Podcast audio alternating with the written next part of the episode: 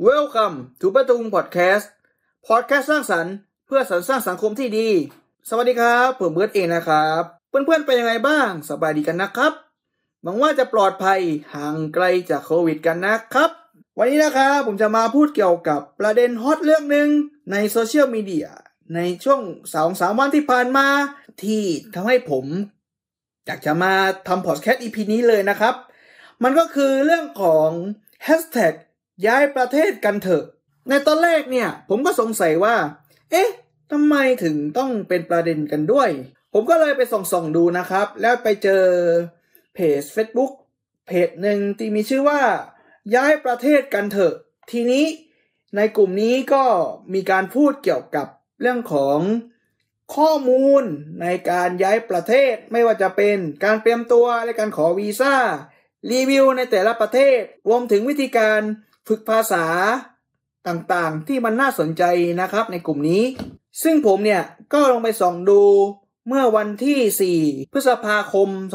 2564 นะครับ ในช่วงประมาณ 7 โมง 8 โมงเช้านะครับ ก็มีสมาชิกราวๆ 6.5 แสนคน ซึ่งโอ้ย แค่ 2-3 วันนะ ปาไป 5-6 แสนแล้วอะ ผมก็เลยอยากจะมา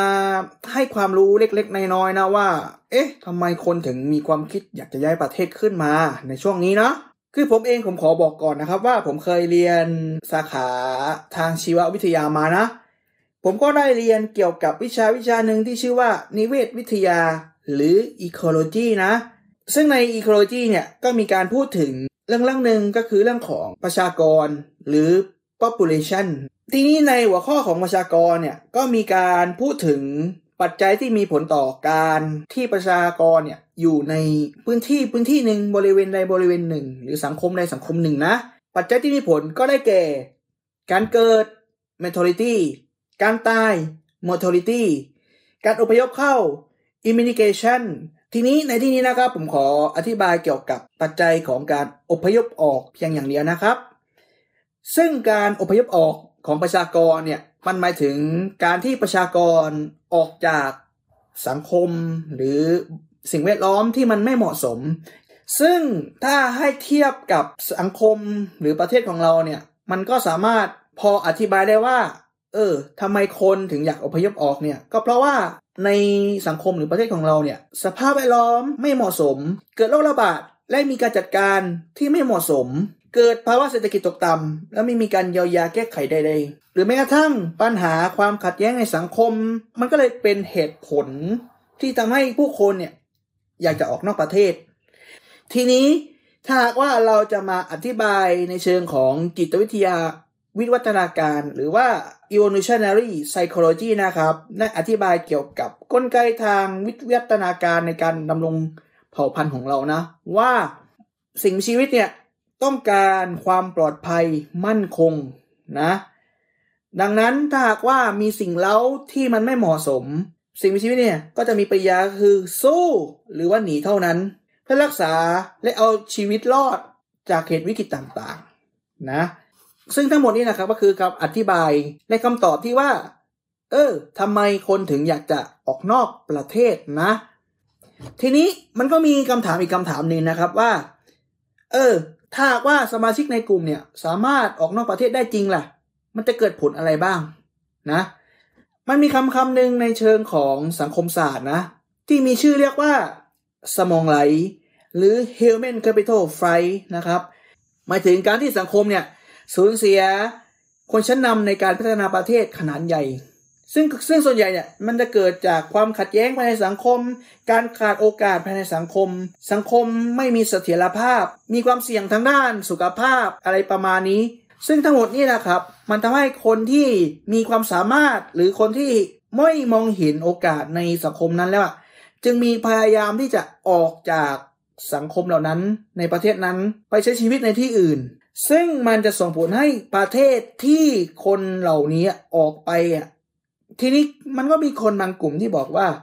โอ้ยนี่มันแค่คนกลุ่มเล็ก ๆ แล้วจะไปสนใจมันทำไม อะไรประมาณนี้ ผมจะมายกตัวอย่างง่าย ๆ นะ ถ้าเราจะมองเห็นภาพง่ายๆนะก็คือเรื่องของ VAT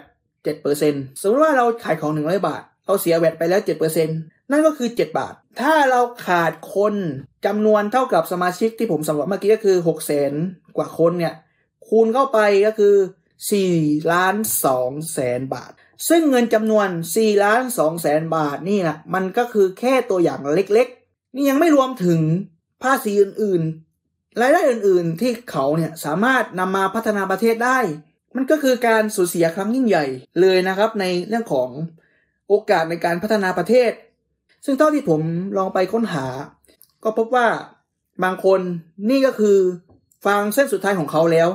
โอกาส ความหวังไม่มีอยู่แล้ว แล้วเราจะอยู่ในประเทศนี้ทำไมล่ะ อะไรประมาณนี้ ดังนั้นนะครับ ปัญหานี้มันไม่ใช่แค่ปัญหา แค่คนห้าแสนหกแสนคนที่อยากออกนอกประเทศ แต่มันรวมถึงโอกาสในการพัฒนาประเทศนี้ในระยะยาว อย่ามองปัญหานี้เป็นแค่ปัญหาเล็กๆนะครับ อย่างน้อยสิ่งที่เขาต้องการเนี่ยก็คือคุณภาพชีวิตที่ดีขึ้น เพื่อให้เขาเนี่ยภูมิใจได้ว่า